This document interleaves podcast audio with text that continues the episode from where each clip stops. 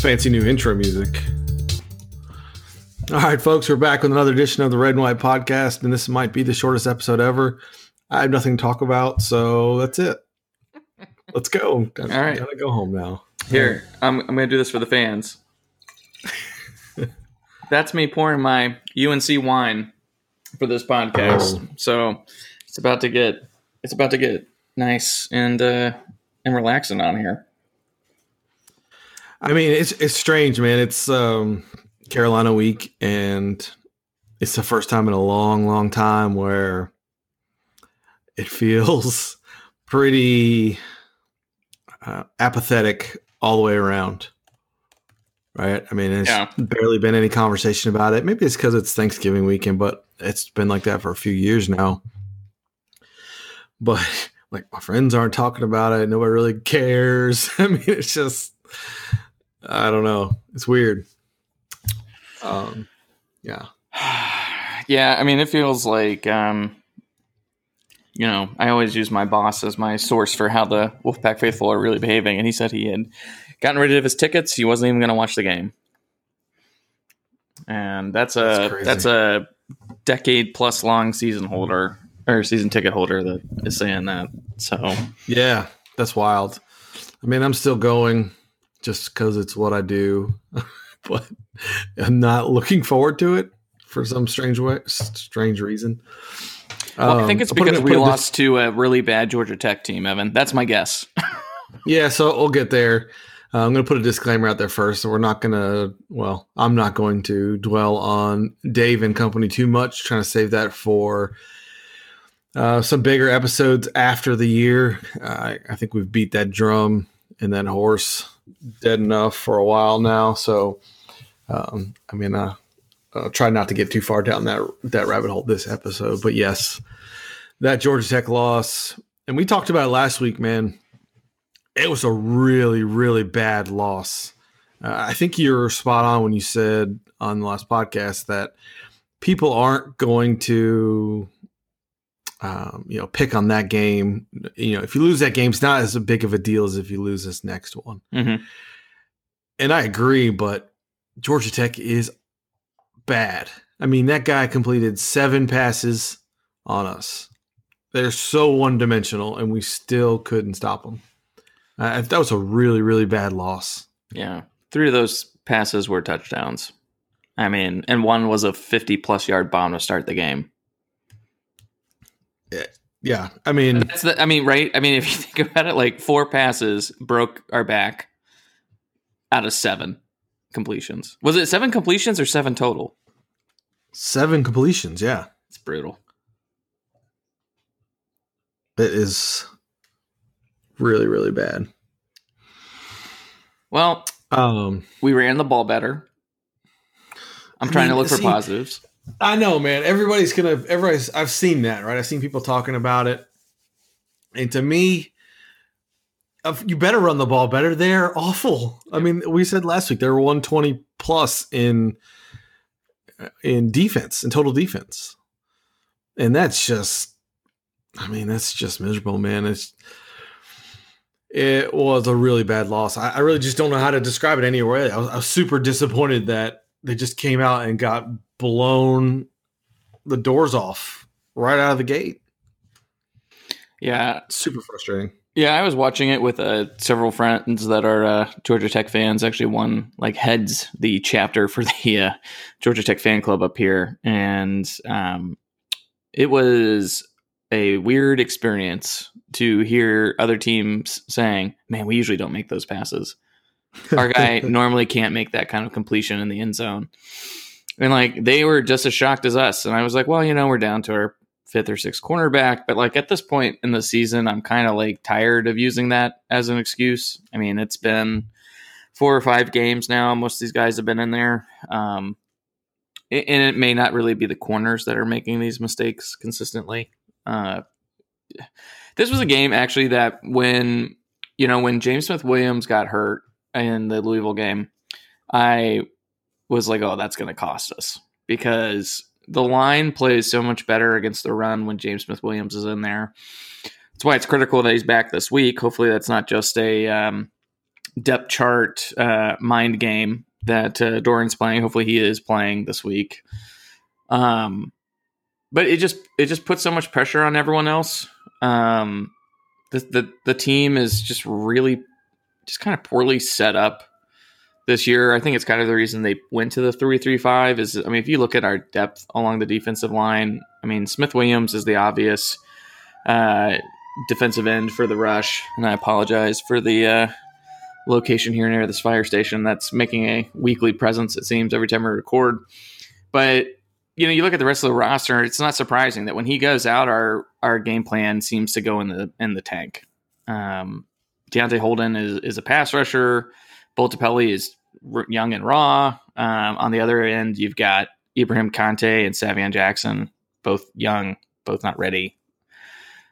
So, you know, you can't shut down Georgia Tech if you can't stop them with your line. Is I mean, they're as simple of an offense to defend as possible. And I think it's just Georgia the Tech. it's the razor thin Georgia year, man. Tech. It's just everything's razor thin for us. Georgia Tech. Hey, trust They've me, man. scored. I'm looking at the, I'm looking at the numbers. They scored 193 points all year. And for comparison, you know how bad our offense is, and we scored 247. That team was awful that we just lost to. And it just bothers, it's been bothering me all week that just we're at that point where nobody cares. It was, you know, maybe it's that far into the season. The season's already done. There's no bowl, there's none of that. That's a really, really bad loss. And I just can't emphasize that enough that like everybody's going to talk about, yeah, well, you know, Doeren does this, that, and the other, but that's a really bad loss. That one's going to sting for a while, man. That's mm, not yeah, good, man. I mean, they're let's see, what were they averaging? One ninety three divided by eleven. They were averaging seventeen points a game, and we made them look like red zone masters out there. Um, you know, it's just frustrating. It's frustrating to watch. You know, you know, it's a short week. You know that they're gonna throw something gimmicky at you to start the game, and to just see your, your corner get busted on the very first play. yeah, it wasn't even gimmicky. It was he dropped back and just threw a bomb. Yeah. Guess what? That's what uh, Longo is going to do. I would do that for Yes. Maybe for the first two drives. I would just drop back and throw six bombs and see if one hits. I mean, Yeah. it it's going to be interesting. Um, I mean, it's not all doom and gloom. There's a there is a way to to win this game. Um, it's kind of funny. They've they've had just as many injuries in the secondary as we have. Um, and I talked to a buddy today trying to get a uh, you know a, a, an impromptu scouting report on UNC, and he said like they have one cornerback that came back and he's got a broken arm and it's in a cast and he looks bad. Um, you know, so it's kind of like one of those things where it's like, can you just beat the guy with a broken arm, maybe? Um, you know, but I, I went through and looked at their stats at a high level. I mean, their offense is obviously clicking better than ours. That's not surprising based on what we've seen. Um, you know, they're running the ball better than us. That's something to be a little worried about. We have a better rushing defense, so you know we'll see if this kind of that cancels out. But I think what's important about this game is, you know, uh, if we sit back and pass protection to try to stop the deep ball, which is something that's reasonable to expect. I don't know. I feel like we kind of got to die by the edge of the sword this week. You know, tackles for loss were a lot better team than they are, and um, you know their tackles for loss allowed were infinitely better than they are almost. So you know they give up three plus sacks a game. They give up almost seven and a half uh, tackles for loss a game. You know this might be a game where you know Huxtable and Gibson just go kind of hog wild and see if they can just make Sam Howell force a bad pass. I think that's the only way you win this game. Yeah, so Carolina's a nine point favorite. That's what, what it opened up as, which I think is crazy because they're a bad team too. And I know we're bad, but we're at home and you're and they're favored by nine. I mean, that's wild.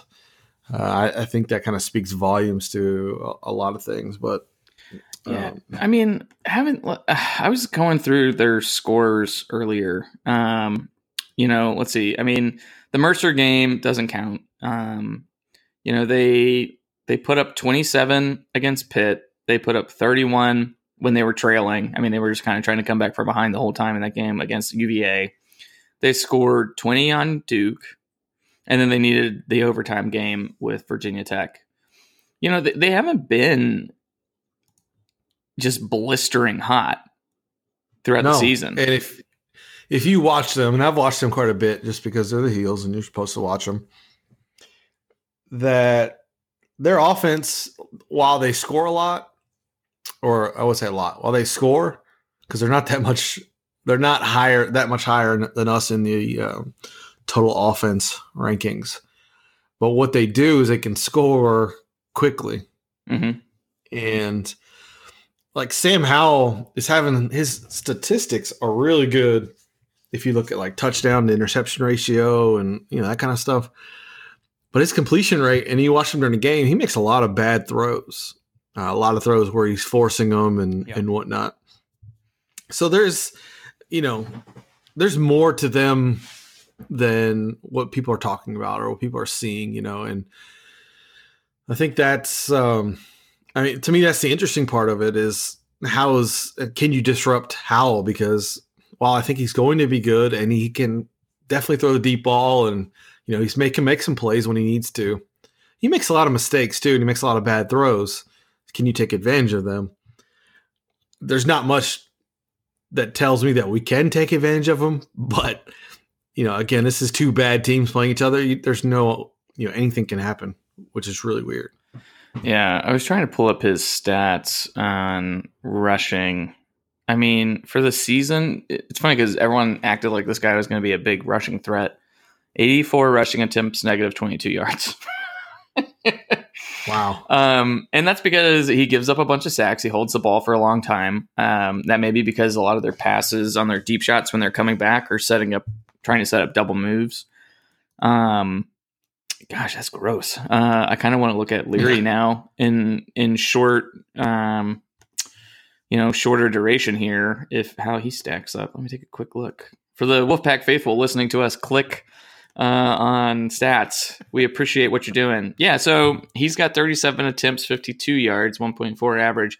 And frankly, I think that would be a lot higher if they were using him the way they have the last two games. I want to say, um, yeah, so he had 18 yards and 23 yards in the last two games, which doesn't sound like much. But I actually posted on one of the forums earlier this week that I thought one of the things he could do to really help us in this game is if he could get about 30 to 40 yards with his legs. Um, mm-hmm. That probably means he kept the chains moving a lot. And if um, you know if he can if he can sniff 60% completion rate, uh, you know I think we got a shot because until I talked to my buddy today, I didn't realize that their corners were decimated. And I asked him, I said, "Do you think that's something we could expose?" And he was like, "Well, I don't think you have the quarterback to do that." And I was like, "I don't, you know." I was like, I don't know if you've watched many of the games. His wife is an NC State fan, so they may have uh, just put the kibosh on it. But you know, I think if if Leary can air it out, you know, you got to watch out for Myles Dorn back there. But I mean, maybe this is a game where you can just say, you know, we're going to run a lot of RPO. We're going to try to like push the limits of this defense and see if we can just get some cheap one-on-one balls. Um, you know, like it was refreshing to see Hines actually show up in the second half of the game last week. And that's the kind of performance we thought we'd be getting from that guy.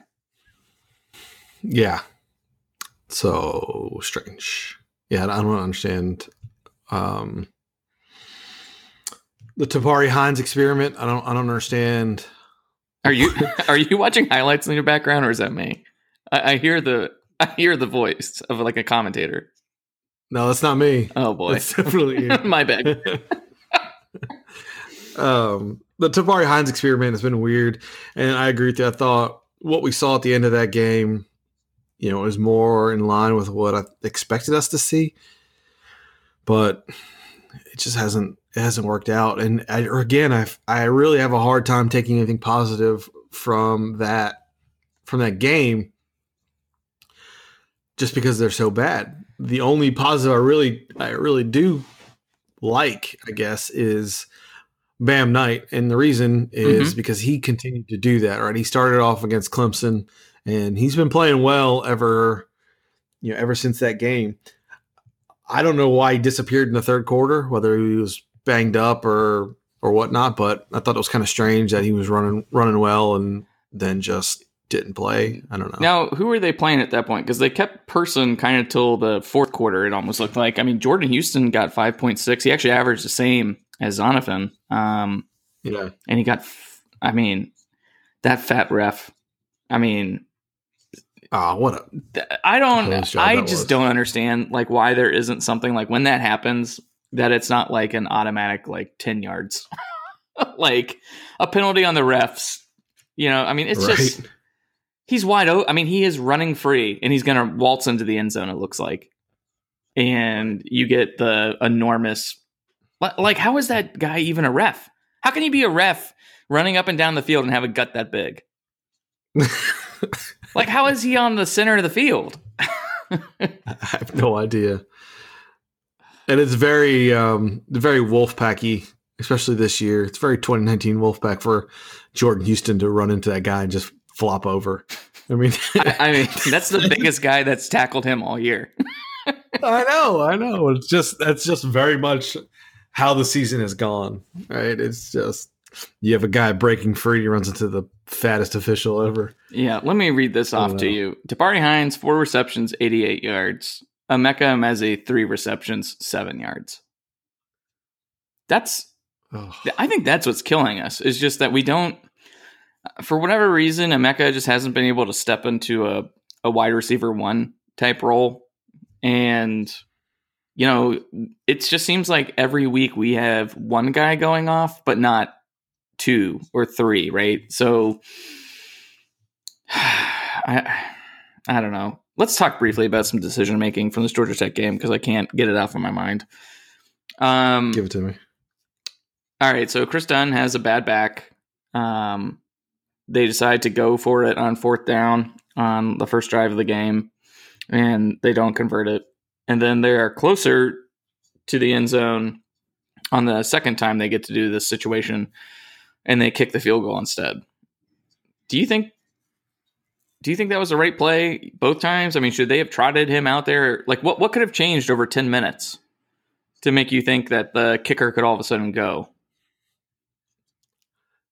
I don't even think it was a kicker thing. I think it was more Dave trying to be aggressive and then realizing his offense is hot garbage and the odds of him scoring on one of those aggressive red zone opportunities is not high. And so he eventually realized I should probably just kick this and take the points. Yeah, you know, it's funny because yeah, you're right. I I feel like I had a different impression of this game, but you know, the first drive we go 64 yards and 11 plays. Then we do six plays, 17 yards, three plays and minus four yards. I think that's the drive where we ran it three times and it's like third and 15, I think. And we, yeah, and we ran with Jordan Houston. Kind of makes you wonder what the Mhm. hell Des is thinking there. Um, three plays, six yards. Then we have 18 plays, 93 yards, and you get three points. And then you have the fucking the fumble, man. I mean, brutal. Um, just super brutal. First half. And then the second half, let's just go through this.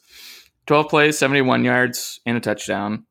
Uh, 11 plays, 63 yards, and a field goal. Five plays, 64 yards, and a touchdown. 12 plays, 80 yards, and a touchdown. This is the first time all year that our second half offense was way better than the first. Yeah. Kind of bonkers. All right. It's Georgia Tech though. I know, I know, but at the same time, it's like you know, you can see what they can do in the second half. There, right? Yeah. That's them doing what you are supposed to do to Georgia Tech, and then you know maybe we scored a fir- we scored a touchdown. Sorry, right out of the right out of the half, and I wish I had the capacity to go back and look. That's the first touchdown we've scored in the opening possession of the third quarter in years. Has to be. It feels like it. Even going back to Drink, Drink It's- often struggled coming out of halftime for some reason. Um, yeah, because there was no fans in the stadium. I mean, yeah, was you, well, It's a factor. It's definitely a factor. I mean, the fact is, when you ask the players about it, they say it's weird when the like literally for a quarter your your stadium is a different game environment. It's like you have Yeah. it's like you have, you know, the kind of like Tallahassee night environment for the first half, then you have a quarter of BC, and then you have a quarter of who knows because it depends on if people came back for from their tailgate. But Yeah, we'll solve that problem in another episode. But I, I wanted to point out, fine. that Yeah, I mean- the first time we've we've actually scored in the third quarter in a long time. can we talk about the two point play at the end of the game? Oh yeah, please. Um, here's the thing: you got a young offense, and you're running a bootleg right like read play, and then you're trying to hide your tight end who struggles blocking, getting through the wash to have an open, you know, throwback, and this is just the stuff that kind of drives me nuts about our staff. Is it seems like they galaxy brain to uh take a, a phrase from all the DFS stuff I listen to. It seems like they just massively overthink things. Like that cannot be your most successful two point play that you've got in the book. Like, it, you know, and and it Leary doesn't even throw a ball that's even approachable to catch. You know, it's just I, I really feel like sometimes we just don't use our personnel in a logical way. Um, you mean a six foot seven tight end with really good hands? Yeah, I mean, just think about it like this, right? you know, it's the first drive, and they throw that kind of like fade out route to Emezie, and he comes down, you know, about I don't know, two or three inches out of bounds. Um, you know, th- there's no way physically for him to come in, catch that ball, and come down in bounds. It's like impossible for him. But I often wonder, like, why don't you line Angeline out there and have him go one on one with his height against somebody instead, and then you could have, you know, you could let Emezie do, you know, just a a simple like he could bubble screen out there or Thayer, you know, just it doesn't seem like we ever do the right thing with these guys. It's like we're like, okay, hey, Right. they're gonna guard Angeline, so let's put him over here and isolate Emezie, who's been an inconsistent receiver this year. And you know, I, I just think we overthink stuff. I think that's like one of the things that UNC does well is like they're really good in down in the red zone of just like finding Beau Corrales and throwing it at him. Like they don't overthink it. They're just like, "Where's Beau? Let's throw it at him." Yeah. I bet all of his touchdowns are within like ten yards of the end zone for the most part. Probably. Yeah. Um. All right. So en- enough Georgia Tech game. That was the dumpster. It was a really bad loss. How do we compete in this Carolina game? If we if if I hit you up on Sunday, like, hey, how did we win that game? What are you, what are you telling me? We were in their backfield all day. We didn't let them run. We kept them in third and long. And when it was third and long, we sat back in zone and tried to force Howell to actually throw into tighter windows. Um, Right. I think that's, and then vice versa. I think you come out, you take shots, you run a couple trick plays. Like, I, I'm a little concerned about Chris Dunn. And if the back is bad and he can't really go from 20 yards or more out, it's going to change the way we call our game plan. It's it's going to be like having Bambard on the roster. Yeah. Except like once you get within the 20, once you get about probably about 15 and in, that's probably where they get comfortable. Um, so hopefully that was just kind of a a crazy pregame injury. Um, I don't know what Trenton Gill can do as a field goal kicker. Um, but this is a game where I think it could easily be 44 to 10 UNC, or it can be like a 21 19 type game. It just depends on, yeah. like, if you get out, if you get a jump on UNC and they just play, you know, this like double move, throw the ball up and hope they score kind of thing, I th- I feel a little bit better actually, assuming that our guys would just sit back in zone and just say, "Look, just drive down the field on me, prove you can do it." I don't know. I mean, that's what the philosophy is supposed to be. I'm not sure they execute it very well, but that's what we're told they're trying to do is prevent the big play and you know make teams drive on them. This is yeah. this is like Tony Gibson game, right? Like Phil Longo plays basically an air raid. Isn't that what Gibson is supposed to be an expert on defending? Yeah. Yeah. You know, I would never never imagine West Virginia as much of a defensive powerhouse. Right, but he should at least know but, what he's facing, right? And right. you know, frankly at this point, our defensive backs that we have are no better or no worse than anything that I've seen from anyone in the Big 12 outside of Oklahoma. So, um, you know, I expect them to get tested, and I hope that, you know, he and Huxtable and Doeren are all on the same page about how you defend this kind of offense. I think, I, th- I feel like Doeren would, like, he cannot in his soul allow a team to run on him. And I think what Gibson might say is like, let them run the ball. We're going to not let them throw it. That would be risky um, for you know for a bunch of reasons, obviously. But Carolina's running backs aren't that bad. Um, yeah, I think they've got two or three that actually are very capable running backs. So I think it's more. I, I think the offense is well. I think our defense and their offense should about cancel each other out. I don't think one's better than the other the unknown is going to be our offense. Mm-hmm. Right? Can we score? Can we keep running the ball? What dumb stuff do we do? I mean, those are things that I'm fully prepared to see, like us just doing something stupid. I, you know, the thing is, is I try to think of like what game this lines up with the most. I mean, from an SP plus and probably from a essential offense standpoint, they're they're really close to FSU. Really, I mean, yeah. They they almost have like the exact same kind of statistical profile there. Um, yeah, it makes sense. They're going to be boomer bust. Yeah, take the big play, and then you just kind of hope that they're going to show up and be the Syracuse version of it that day. Um, it just seems hard to believe. I mean, here's I mean the thing is like I don't think their offensive line is very good. You don't give that that many tackles for loss and that many sacks. And you know, if if Knight and Houston and Person and Leary can just keep moving the chains with their legs and then take you know take some shots, you can at least limit the amount of time they're on the field. But mm-hmm. I mean, everyone should just understand like it's extremely high probability we lose this game. And the only you're, you're hoping for like quote unquote rivalry stuff to happen. Yeah. You know, you need them to make dumb penalties. You need them to just get, you know, their their butts, you know, clenched in that environment. But the problem is, is I don't think we're going to have that typical environment that we would have for this game.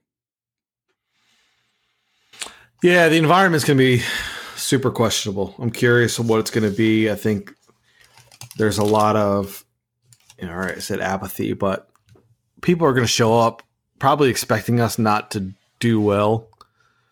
And that's going to play out in the atmosphere for sure. And, you know, if Carolina jumps early, they hit a deep ball or something like Georgia Tech did out of the gate. Mm-hmm. I mean, all bets are off. That place could be empty by the second quarter. I mean, I really, I really think so. There's a bunch of night games on. People would just rather go watch that well, watch somebody else. That's the one thing I'm hoping, right? Is it's we got a night game.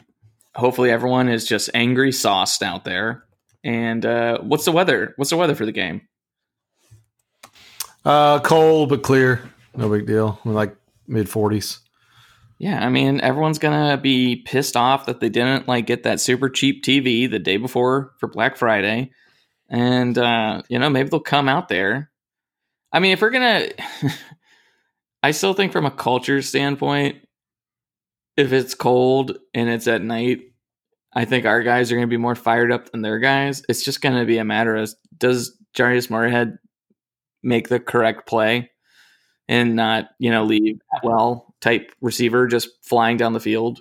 I mean, if guys kind of play within their shoes, then I think we'll be good. I always get nervous about senior night. I am a huge proponent for moving senior night to like a game at the beginning of the year against a nobody opponent because Yeah. I think all the pomp and and fanfare really takes guys out of their their game. Um, we did it for a UNC game that year that Elijah Hood and I can't remember the other guy's name, like just ran all over us, and we looked completely flat and lethargic to start the game. I've seen it. You know, they did it last year with Wake. Um, I think it's just. I'd rather celebrate that at the beginning of the year or schedule a Mercer type game and do it then.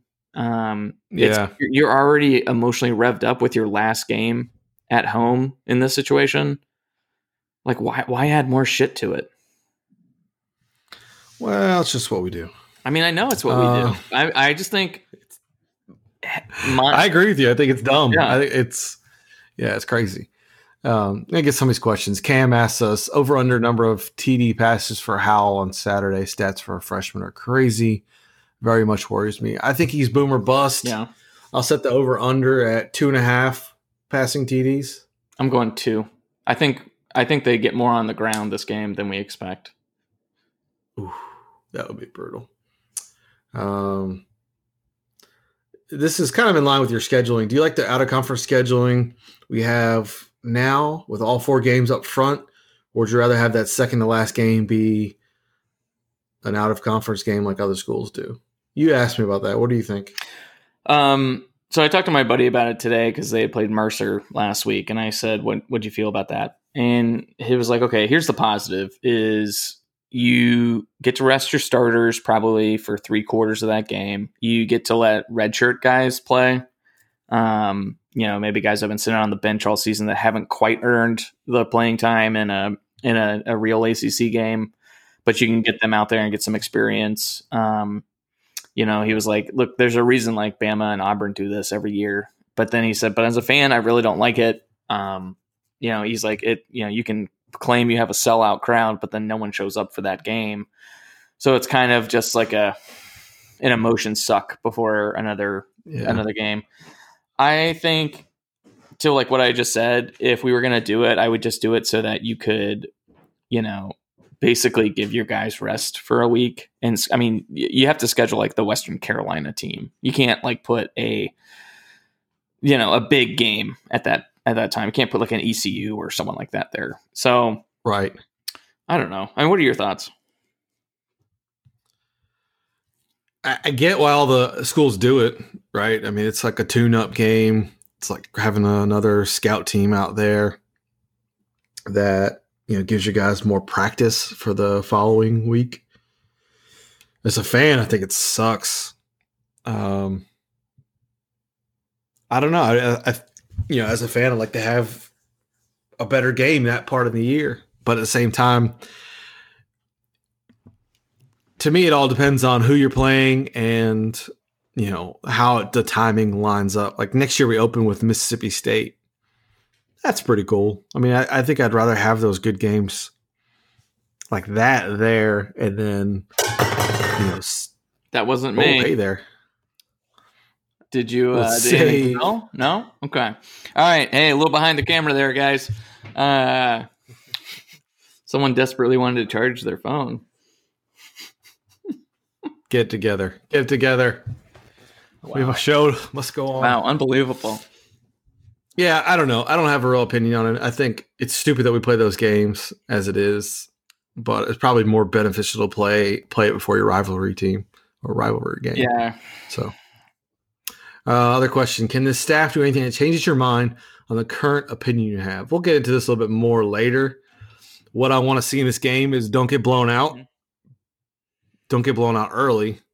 Be competitive, and just don't hold anything back because you have nothing left. Right? Just you should be able to get everything you can out of these dudes. And I want to see salty Dave. I want to see the Dave that hates Mack Brown, But he doesn't. hates Carolina. he likes Mack Brown. I don't know. Who knows? He says he respects Somebody that hates. Carolina. Coach speak. I mean, I hope. Coach speak. I hope. Yeah. Um, that's all I want to see. I just want to see some fire and some care and some, I don't know, enthusiasm about this game. And because we haven't seen, in my opinion, progress, I don't want to ask for it this week. So I, what what we can look for is something that's a little bit more intrinsic. I want to see just effort, right? I don't want to see the same apathy that you're going to see in the stands. Don't get blown out. Don't get blown out, and I, and I'll at least you have a chance. This is such a critical game for Doeren.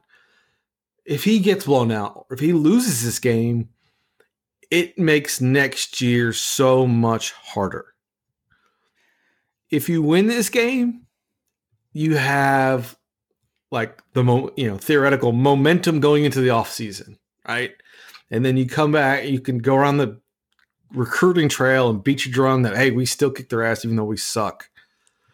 And then you come in the next year and you're like, look, we you know we coming off a win against the rival and this that and the other. All that changes if you get blown out this game or if you you know just don't look good in this game. Yeah. I mean, there's three outcomes that can have different results. I mean, you you win this game no matter like doesn't matter if it's a blowout or if it's a close nail biter. You hold them out of bowls.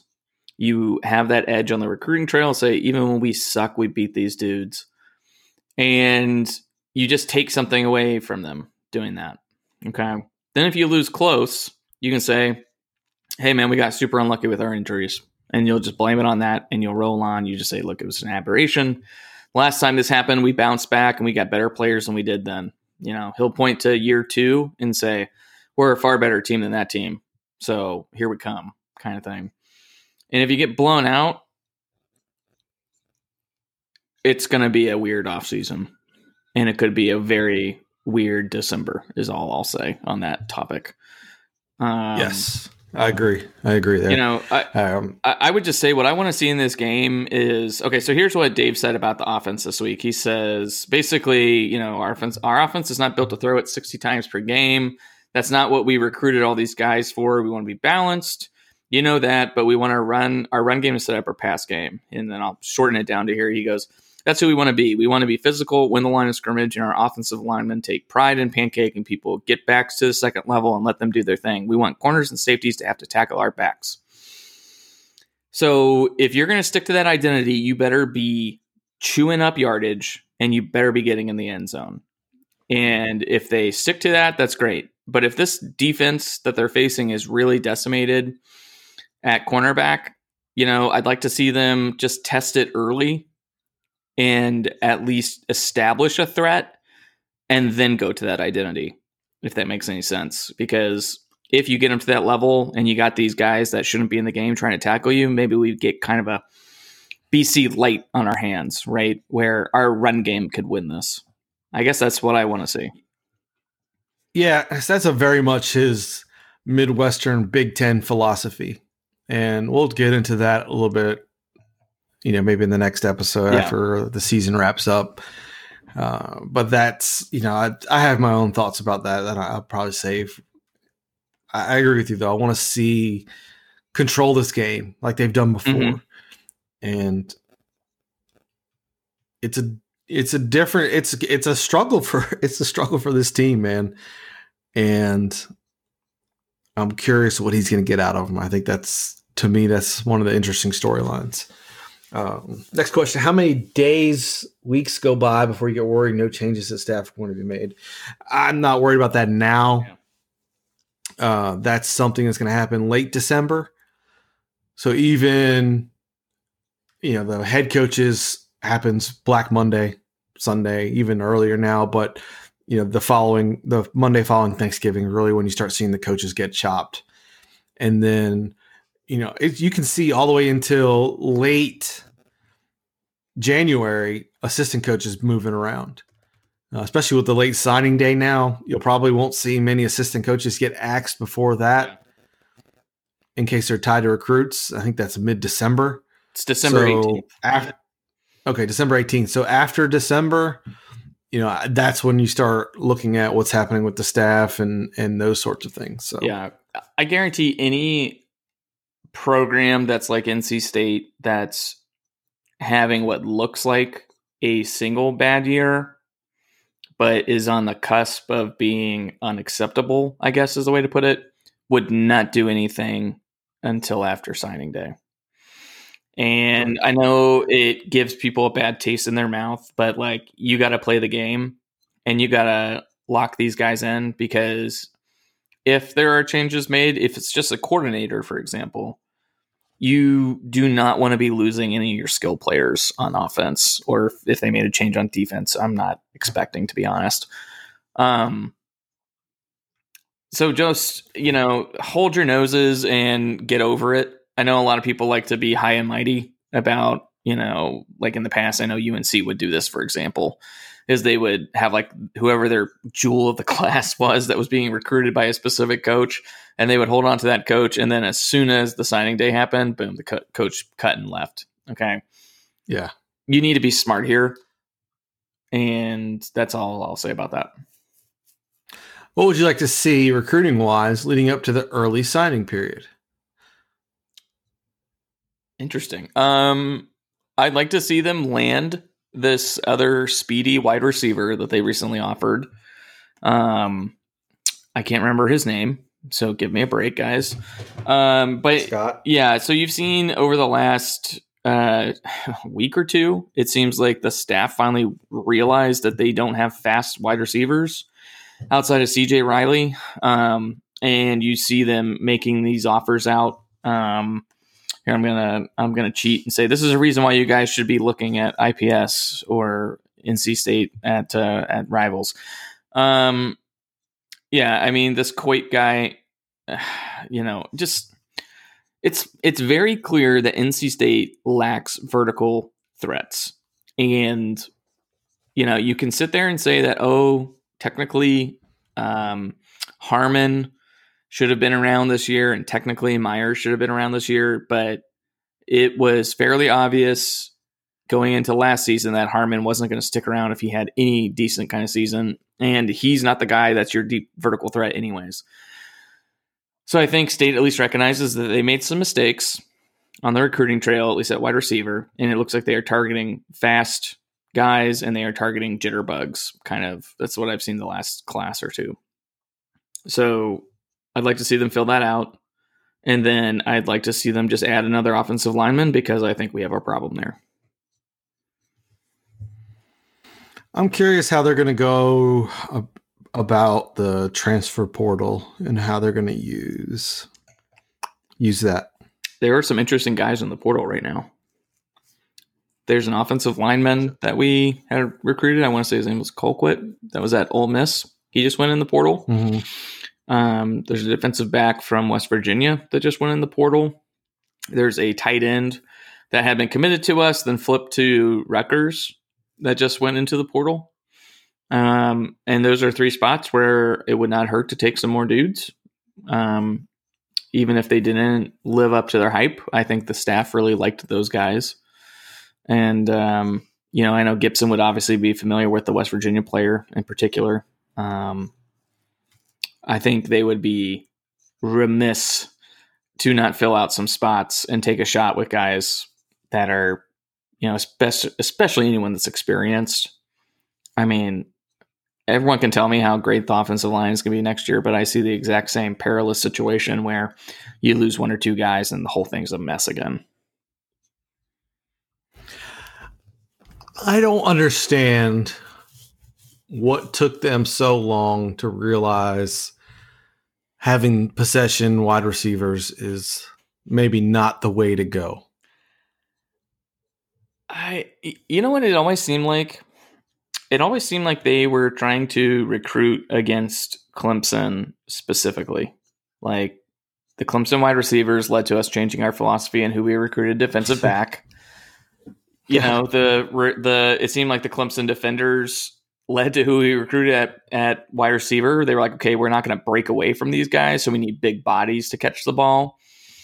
Um, so I, I think there's a little bit of chasing after the magic there. Um, and it kind of makes sense. The last two years, you at least looked like you could kind of challenge Clemson, except for the just absolute beatdown you got last year. But you you know what I'm saying here, um, right? I I just don't understand it, and I I think it's if you look at Doeren's comment of I want to basically be able to run the ball. He says he wants to be balanced, but in reality, what he's saying is he wants to be able to run when he can run, and because he can do that, he can get you to overcommit in the box, and then he gets one on one with his guys. Now that works when you have a Harmon or Meyers, someone that can make contested catches really well, or in Meyers' case in particular, can just really run routes really well. And it's fine. And they'll everyone will point to the last two years or three years of stats and be like, look how good we were at passing the ball. And I would say that like you had an NFL quarterback, you had an extremely good offensive line, and you had two baller playmakers that couldn't win deep, deep vertical balls necessarily. Like they weren't going to be wide open streaming down the field, but they could win the contested catch, keep the chains moving, and make that offense look better than it was. You could not run the ball last year. I don't care. You can blame it on whatever you want to blame it on. But that's that's the philosophy he's stuck to. And I think what you're seeing right now is he's probably realizing like, oh man, it might be easier to impose your will on a team if you have multiple kinds of wide receivers you can throw out there. And I think they made a real strong commitment to getting guys that kind of jitter around. So that's why you have like a Lassane, Thayer Thomas. That's why they wanted Hines. They wanted guys that can kind of shake and get loose um, and open up your screen game. And then unfortunately, the only guy that they had on the, on, on the roster was CJ Riley. And we never got to see what this offense looked like with him just taking the top off of it. Um, he could have just literally been running go routes all year long and he would just need to hit like one out of five to really make it worth it. And I think they realized this year, like, oh my God, we have no speed on this team. That's what it looks like to me. That's what it looks like to me. I think it's crazy that that and I said this from the very beginning that it's crazy that you're reliant on one guy. And it's the same thing with the tight end position, right? If you're going to be a run heavy team and you want to run with your tight end blockers and you only have one tight end that can block, what the hell are you doing? Like, what kind of management is that? It's, I mean, it's, I think you can believe your own hype if you want to. And I think Dave thought that as long as my three headed running team, running backs here, could can keep the ball moving on the ground, we're fine. And Matt McKay is like Ryan Finley light. He may not be as good of a passer, but he can run. That's going to open things up. Then they abandon that early in the season. Um, that's the only reason I can I can think of it. You know, I mean, my complaint is twofold. You only have one CJ Riley. You only have one Dylan Autenrieth. And if those are the two guys having a vertical threat to take advantage of your one-on-one shot, and having a blocking tight end are critical to the whole offense working, then like maybe stock up on that spot. And to hear Doeren complain, not even complaining, just being like, oh, well, you know, we lost a few tight ends. It's like Dylan Parham is a bad blocker. He's He's a quarterback. Yeah, I mean, like, he was, he was just to be a quarterback. Now, maybe he's being like subtle and being like, well, we lost like Boselli and, and these other guys that he was going to rely yeah. on. Like I, I'd almost rather he just be honest and just say, "Hey, look, you know, we recruited guys that we thought could be the the Cook Autenrieth mold, and one of them didn't pan out, and we were caught kind of with our pants down. And the same thing happened with C.J. Riley. I mean, I, I go back and look at the wide receiver recruiting, and I don't see any other C.J. Rileys on there.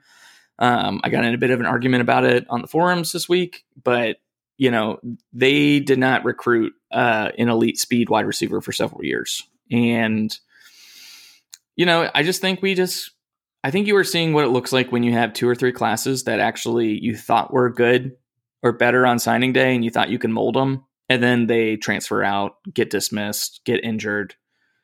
And you've got a really young team that looks like Pac 14 squad and you just gotta suffer through it, and you hope that you get the amount of contributors that you did out of that one class that you get it out of these two classes that you've had with 18 and 19 you know yeah and i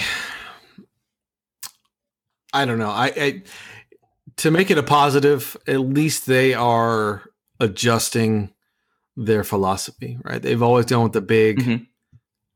possession. So but now there's recognizing they need to change. So maybe that's a good thing. I don't think you need elite speed to get open. I think you need guys that can run good routes and maybe coaches that can coach good routes.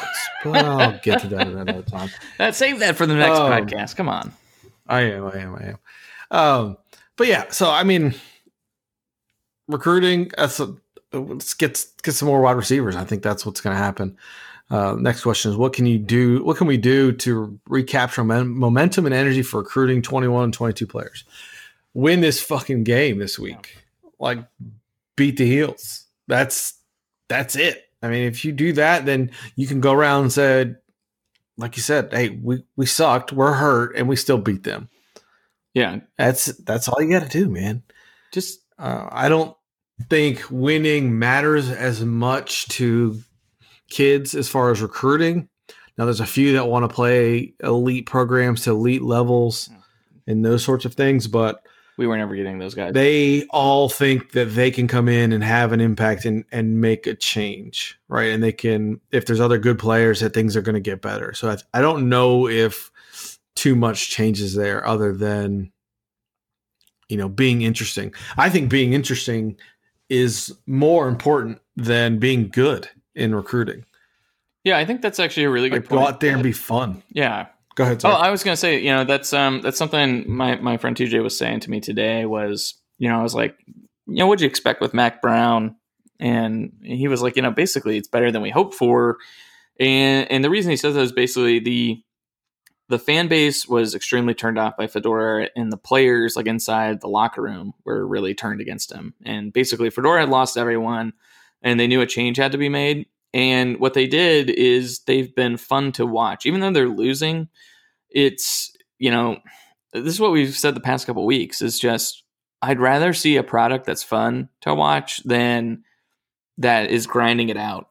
And yeah. I know that I, I know that he has a high win percentage when he's leading at halftime. I have no problem with that. The fact that Wake Forest, I think, is the only game he lost last year with where in the last two seasons where we were winning at halftime. Like I get that, but you have to balance entertainment a little bit and it's just frustrating to watch. And then you sit here and you watch UNC and even though they are not that good of a team, we all think that they are this like amazing passing power that is just going to light us up and put 55 on the scoreboard even though they haven't really done that they just have a way to get big plays. And this is my biggest issue with the offensive philosophy of the last few years is I can I can probably count them on my hand right now the amount of big explosive pass plays for touchdowns. There's like 3 of them that I can recall. And that's the problem. It's just that you know that there's when you watch an NC State game, you're just going to have to hope that we are a better team that day. And my uh, my friend told me this interesting thing today. I think that Mack Brown had said somebody at Texas told him this, but basically, um, you need to have better talent than at least seven teams on your schedule because your your team is probably only going to get up for four games realistically every year. And I think you look at the schedule this year and it had like set up perfectly. Like everyone that we've played has like actually not been that good. You know, Clemson no, is elite, and then really, I mean, Wake Forest kind of is the best team, but even then, like from a statistical standpoint, North Carolina, Florida State, Wake, Louisville, Syracuse, Boston College, they're all ranked basically 45, 50 or, or worse. And then all the teams behind us. So, like, we should have had better talent than a lot of these teams. And I think if we had been able to get up and have a fun scheme, you know, you might have seen us win games that we shouldn't have dropped on this schedule. I mean, like we shouldn't lose to Georgia Tech. Like, I'm sorry, I can't believe people are not burning down. Like, just I'm surprised we didn't burn down Atlanta on the way home. like, eh, they were two and eight guys. Like, we should have never lost that game. I don't care that it's a short week. The way we lost it is infuriating. And, and yes, you know, that's I, don't even I don't even know what this question was. But I'm going to blame it on this this fancy wine that I've been drinking. But uh, but yeah, you know, whatever momentum we need, we need to we either need to win or we need to at least just not get blown out. Because I think that I think yeah. staff has actually done a pretty good job of holding things together. I mean, the guys that flipped were traditional UNC recruits, anyways. Yeah, which you know, it could be a lot worse. I think from which again is what you come to expect. I think if you're being recruited by NC State, you're not expecting an elite power, and so they lose some games. I don't know how much that affects you. Right, you're coming because you want to stay close to home and you know you a good fan base and all, all that stuff, but it's not necessarily about winning championships. So I don't think you know any of that is influencing it. I just be interesting and be fun. And like you said, moreover, moreover to what you were saying, is if they are even remotely interesting this year, then the fan base isn't at, you know, cliff's edge, yeah. you know, waiting to jump off because you're like, oh, all right, well, you know, you lost some close games. You know, you looked okay, and you know it was fun to watch. And people aren't coming at you with pitchforks, but you look like dog shit every week against an awful schedule. And this is where this is what it puts you. So it's be interesting, be fun, and I think that cures a lot of a lot of the ailments, especially on the recruiting trail. All right, no more football for at least another minute. Basketball game. Uh, playing Memphis tomorrow. They don't have Wiseman. I think they lost another guy. You know, we'll get more back basketball focus as the year goes on, but this is the biggest game right here. I, am yet to see uh, what this team is made of, and I'm trying to wondering what he's typing into the document now. It says dribble, dribble, dribble, dribble, dribble. Jacker shot. Yeah. So that's the offense hit or running dribble, dribble, dribble. I wasn't sure shot. if you were looking at it while I was typing because I was laughing for the audience yeah, here because we had one single note for basketball. yeah, huge game versus Memphis, 4 p.m. I put 4 p.m. because I didn't know what time it was, and I'm sure somebody else out there doesn't know what time it is. Um, so yeah, big game versus Memphis. Uh, I neutral court, all that jazz. I don't know what to expect. Again, be interesting, be fun. Don't go out there and lay an egg. We don't need Markell to jack up 40 shots because he just doesn't have it right now. Well, it's almost like it's it just depends on the shot quality, I think, right now, right? I mean, it doesn't yeah, look like his fine. three game is there. If if Markell can just drive and get to the line, I'd love to just win a game by free throws if we have to. Um, it, it's just this is a game where it's kind of like the others, right? Just just play within yourself. Like you know, for Devin Daniels, just play within yourself, my man. Like don't don't try to take it all on your shoulders, but just contribute. You know, play great defense and and get some black buckets in transition. You know, I, I'd love to just see, you know, Manny Bates and and DJ just have strong games at the rim. It, you know, like if we if we had won Georgia Tech, I don't think I'd be as worried about a game like Memphis, but now it's critical to win one of these just to get that resume one to offset Georgia Tech, right? And yeah, you know, I just want to see, I just want to see a, you know, just heart, you know, playing with pace, playing. You know, I love to see the full court press a little bit more. I'm, I'm surprised actually that we haven't seen it as much. Um, we have to we have to get back to that because that's what keys our offense. Yeah. We need transition points. Yeah. I mean, that was what made Gottfried good the first couple years, right? Is we got tons of points in transition. Yeah.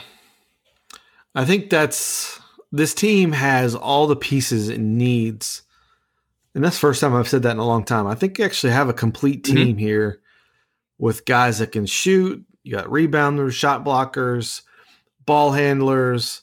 Right? There's enough pieces on this team that there's no reason for them to not be not have a good year, man. I, I really I think they could have a really good year if they put together. I just want to say right now that I was looking at the scores and Alabama is within five of UNC in the second half. So maybe we can get a uh, Roll Tide. A multiple RTP letdown. Um, you know, we'll let the we'll let the base of the triangle fall with uh, North Carolina and Duke. let us pull something out. Oh man.